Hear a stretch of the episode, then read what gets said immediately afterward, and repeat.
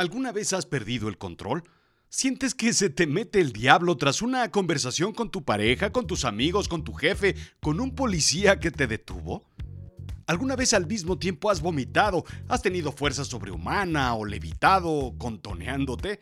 A mí sí. Es terrible. Eh, Pero al final, nada que no se resuelva con un buen alcacelser o un buen exorcismo. Con el demonio por dentro. La realidad es la verdad, lo efectivo y con valor práctico, en contraposición con lo fantástico e ilusorio. Lo absurdo es extravagante, irregular, irracional, disparatado, opuesto a la razón, chocante y contradictorio. Bienvenido.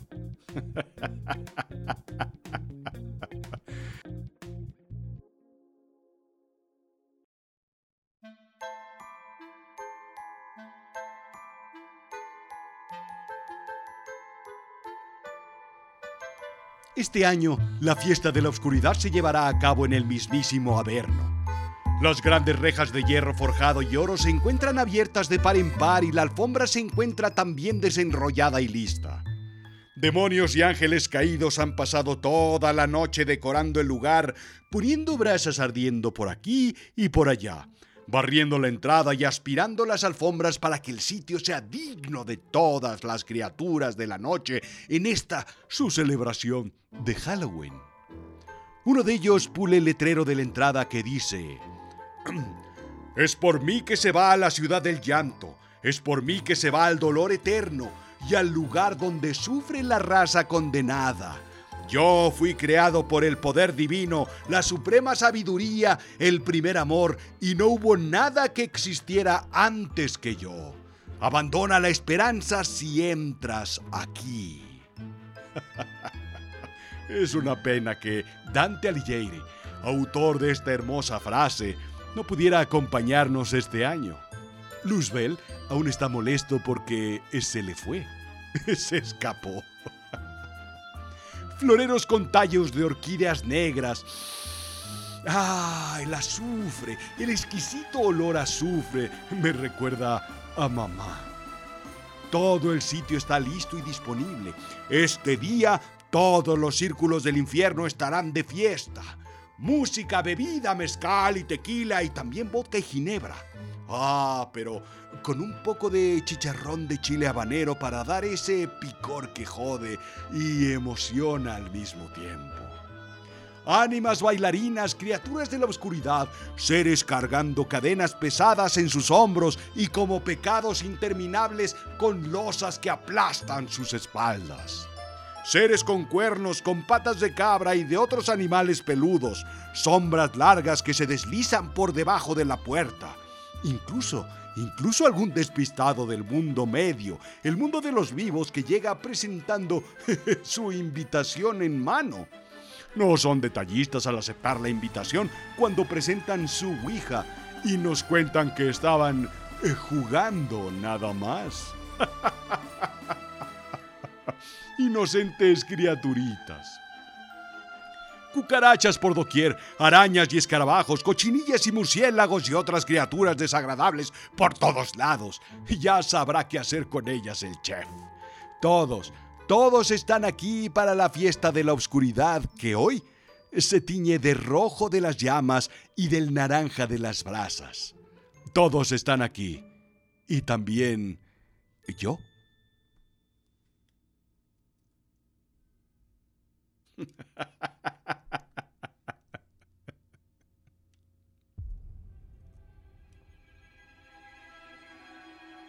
La personificación del mal es conocida como Satanás. El diablo ha tenido muchos nombres a través del tiempo y a través de las diferentes culturas. Lucifer, Belcebú, Luzbel, Satanás, Mefistófeles, el PRI, y su representación física también ha cambiado. Cuernos y pezuñas, etc. Tú sabes de eso indica history.com. Su trabajo, pues básicamente sembrar el miedo en la tierra y ser la antítesis del bien. Muchas religiones, incluso la mitología, tienen presente una imagen similar del diablo, pero es en el cristianismo donde más se sostiene.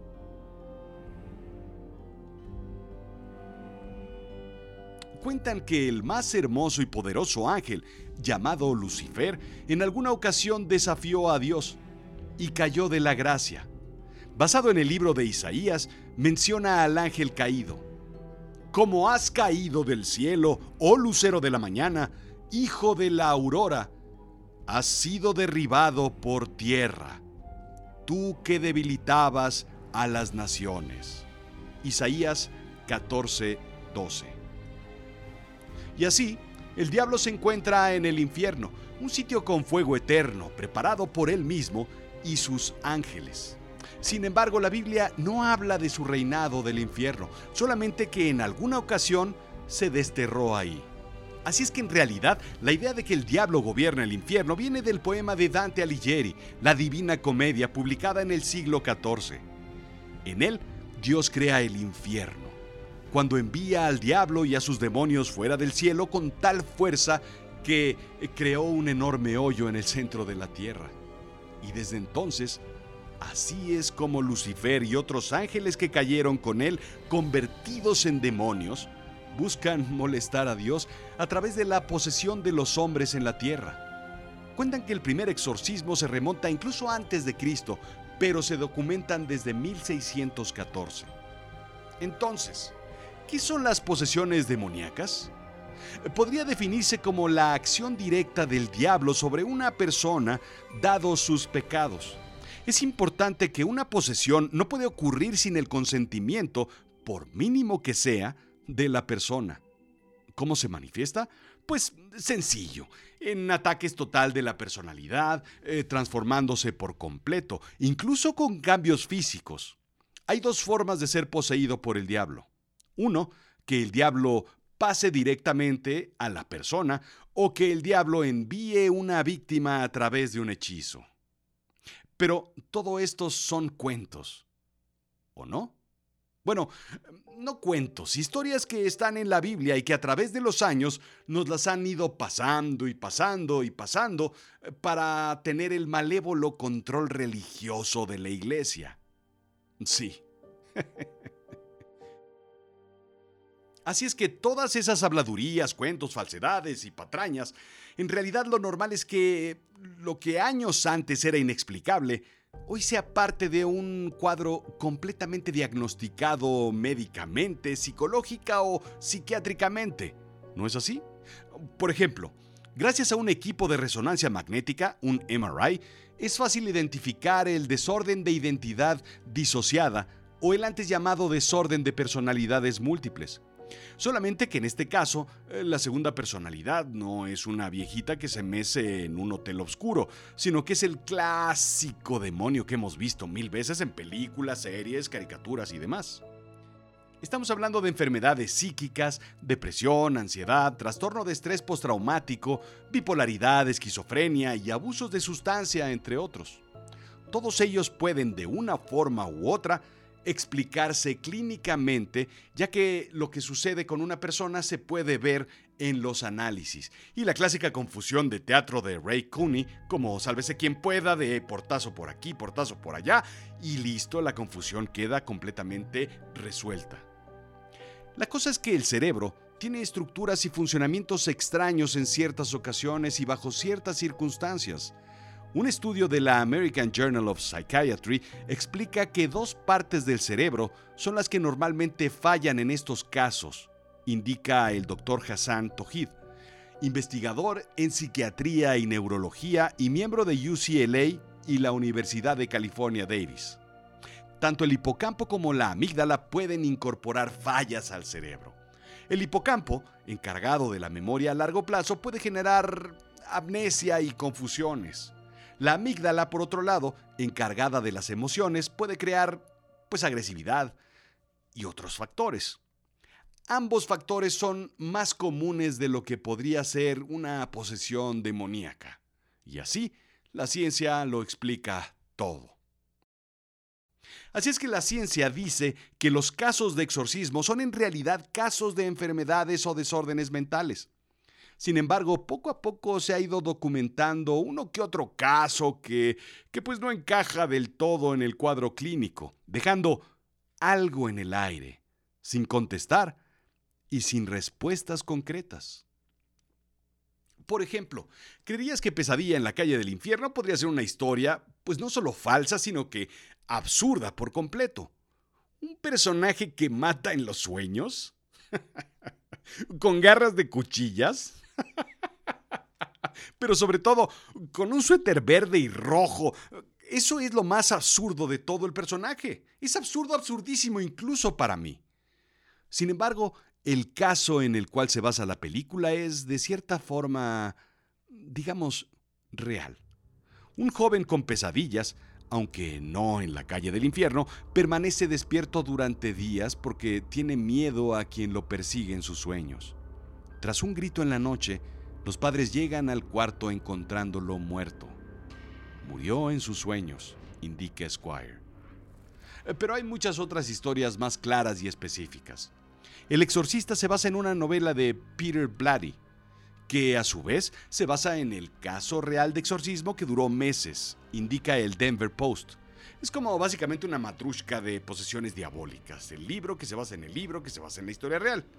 Fue llevado a cabo por sacerdotes jesuitas a un niño de 14 años en Maryland en 1949.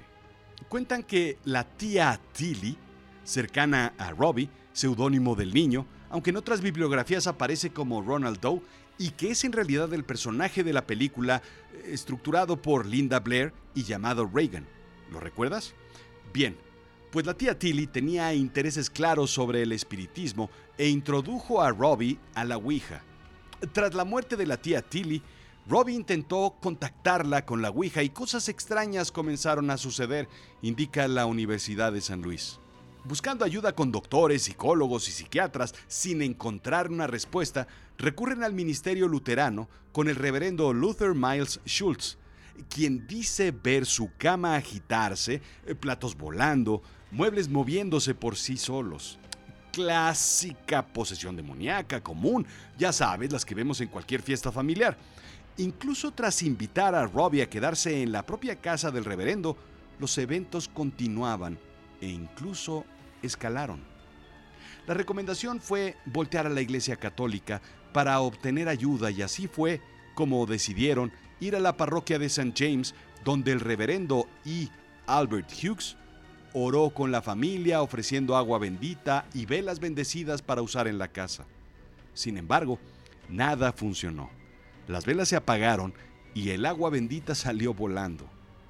Robbie fue enviado al hospital de la Universidad de Georgetown para ser evaluado psiquiátrica y psicológicamente, sin encontrar ninguna explicación nuevamente, pero a donde iban a pedir ayuda, los extraños sucesos los acompañaban.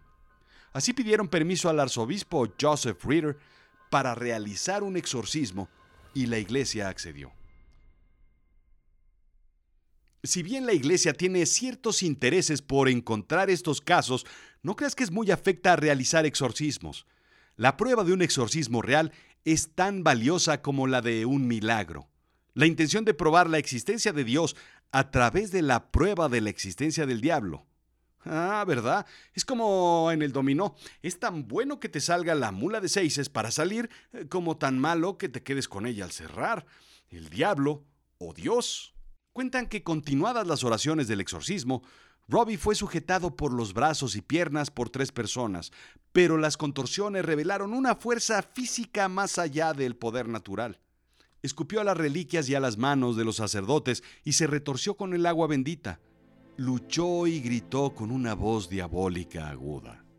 Así es que la voz intensa le dijo al sacerdote que no saldría del cuerpo del niño, y entrada la mañana del 18 de abril de 1949, el niño, calmo y tranquilo, dijo, se ha ido, explicando que el arcángel San Miguel había luchado con el diablo y con demonios para liberarlo.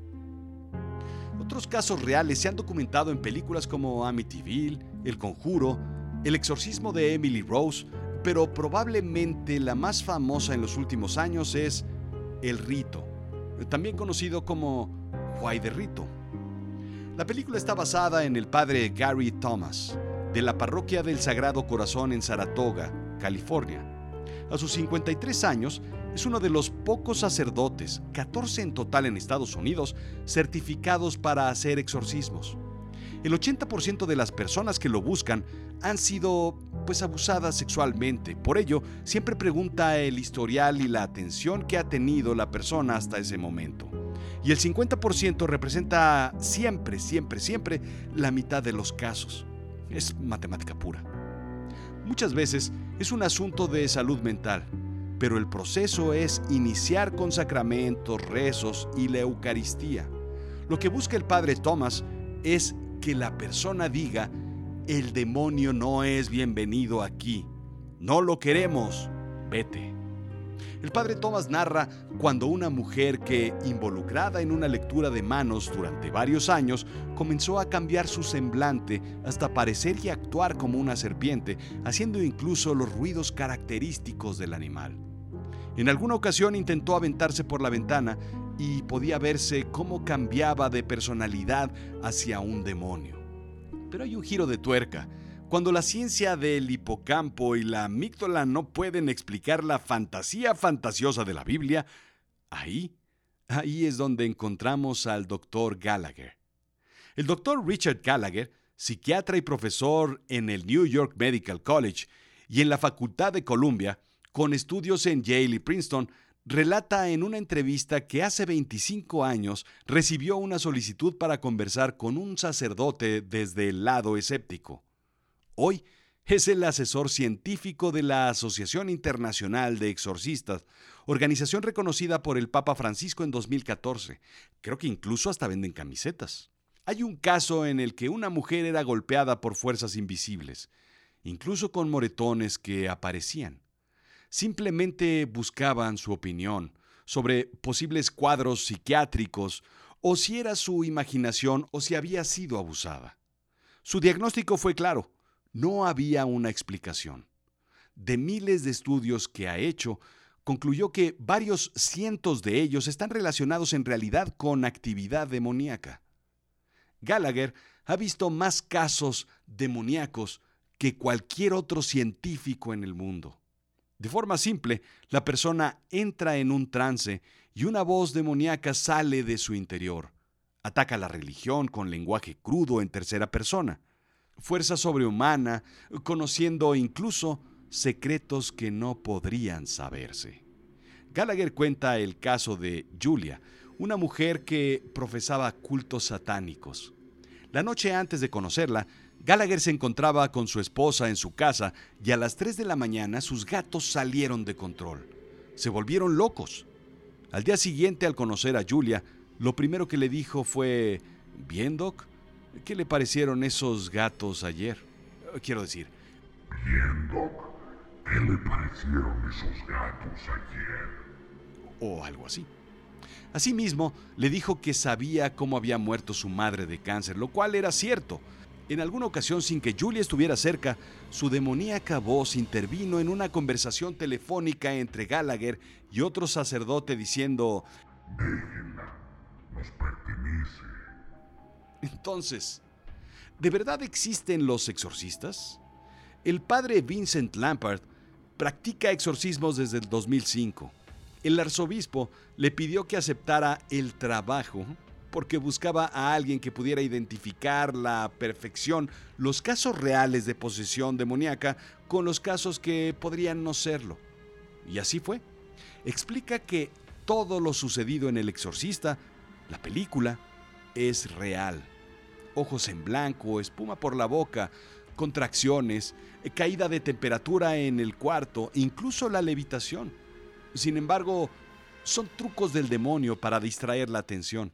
Quien practica el exorcismo no debe enfocarse en esas manifestaciones, sino en el poder de la fe y el poder de Dios. Lo cierto es que el Papa Francisco ha hablado más del demonio que ningún otro papa moderno. Incluso indican que en alguna ocasión hizo un exorcismo improvisado, así como, como pues, pues de una vez me lo aviento. Así es que, como diría Ricky Luis, el diablo anda suelto y ella lo trae adentro. Déjame contarte algo mejor. ¿Te interesa el tema? Pues inscríbete a un curso completo de exorcismo. ¿Cómo ves? Ya sea sacerdote, religioso, consagrado, seminarista, monja o incluso laicos como médicos, psiquiatras, profesores, abogados, policías, agentes pastorales, fieles, pertenecientes a grupos de oración, siempre que estén autorizados por una carta de su párroco, con visto bueno del obispo y tres copias de su licencia y pasaporte. Es un curso teórico, es un curso que propone una cuidadosa investigación académica e interdisciplinaria sobre el tema del exorcismo y la oración de la liberación. ¿A poco no sería bonito poner eso en tu currículum o en tu perfil de LinkedIn? Estoy seguro que muchas organizaciones buscarían ese tipo de, mm, de habilidades en el futuro. Y más en tiempos pandémicos, apocalípticos como los que estamos viviendo. O tal vez aquellos que busquen un sitio en la Cámara de Diputados o en la Cámara de Senadores. Más de uno por ahí adentro también pues trae como el demonio dentro y anda pues vomitando verborrea y blasfemando en contra de todo. ¿O no? La cosa es que este tema está, pues digamos, en medio, entre la realidad que creemos y el absurdo de la irrealidad que sin cuestionar aceptamos.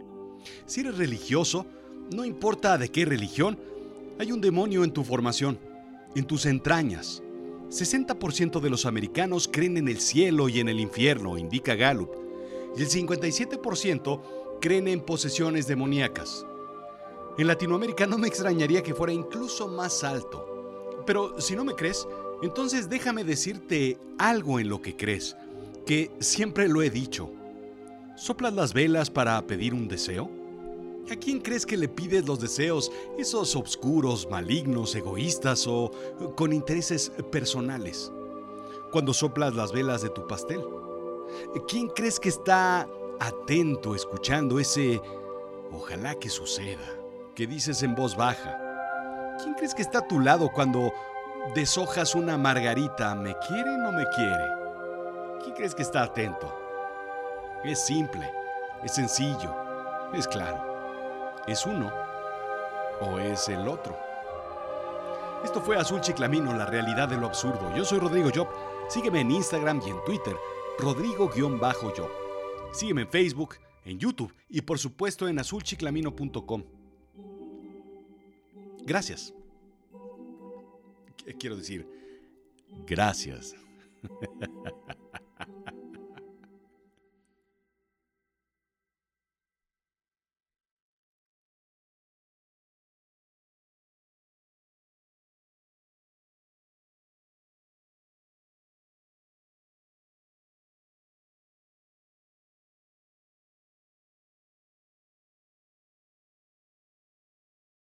No, no, no, no, no, así no. Ponga un poco de mezcal. Sí, más. Un poco de pimienta. Sal del mar muerto. Sí, un splash de sangrita. Una rodaja de toronja sangrienta. Todo a la coctelera, bien con un poco de lava de volcán de la isla de Palma. Sí, el más fresco. Sin hielo. Y a la coctelera y agitar. Sí, Adórnelo ahora con un chile habanero y sirva. Perfecto. Exquisito.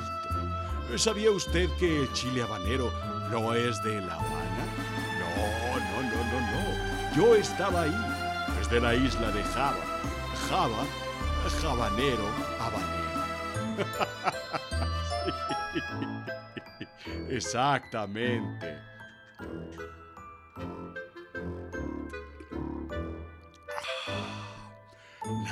Mejor para la gastritis.